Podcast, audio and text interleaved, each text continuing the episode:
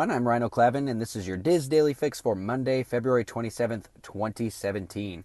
First up, the 89th Academy Awards were held last night, and Disney had a fairly successful evening. Disney's Zootopia won for Best Animated Picture, rightfully so. Disney also won for The Jungle Book, which took home Best Visual Effects, and Piper, which won for Best Animated Short. Now, on our next story, it seems another patent infringement lawsuit has been filed against Disney on February 24th, according to Law 360. A second patent, uh, patent infringement was filed accusing the entertainment enterprise of stealing patent and technology for use in its Magic Band products that monitor park attendance and purchases made by guests, amongst other things. Now, Law 360 reports that, quote, the sons of the now deceased inventor of the patent in suit allege Disney's Magic Band portable electronic devices use their father's patented system of wirelessly connecting devices.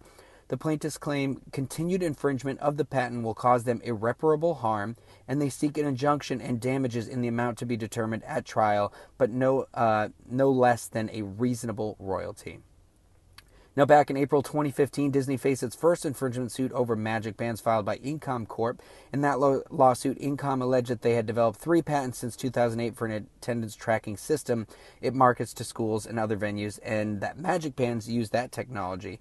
In August, uh, Walt Disney and Incom reached a confidential agreement to end that suit. So we're just going to have to wait and see how this this kind of all plays out. Now, finally, something on a little bit of a lighter note uh, Disney's Hollywood Studios now has breakfast as an option for its Fantasmic dining packages, and those reservations are now open. Guests wanting great spots for Fantasmic can now book their breakfast at Hollywood and Vine as part of their experience. Hollywood and Vine will start your morning out with their Disney Junior Play and Dine, which is a character dining experience. Uh, that includes characters such as Jake from Jake and the, Le- uh, the Neverland Pirates, Princess Sofia, Handy Manny, and Doc McStuffins. The menu is pretty much your standard breakfast fare, nothing too exciting. Um, guests who book the package will receive VIP viewing accommodations for the Fantasmic evening show. Prices for adults are $41.54 and children are $25.63. So it sounds cool. Uh, just depends on how you feel about Hollywood and Vine. I was hoping for something a little more exciting on the menu, but I've said it before. I think Disney kind of lacks in that creative breakfast dining experience. So, so that's that.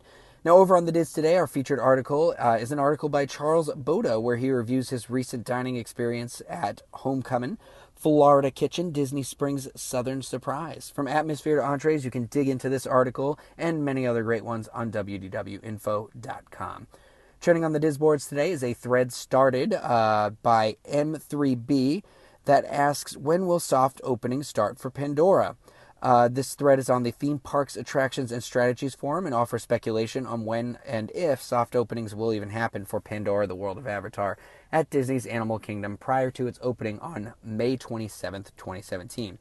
Uh, we're just honestly all going to have to just wait and see, but you can stop by that on disboards.com to join in on the discussion and see what others are uh, saying about it. Now, finally, we've got the weather out in Anaheim today. Uh, it's looking to be a little cloudy with a high around 59 and a low in the mid 40s. Tomorrow's looking a little sunnier with a high in the mid 60s and lows back in the mid 40s.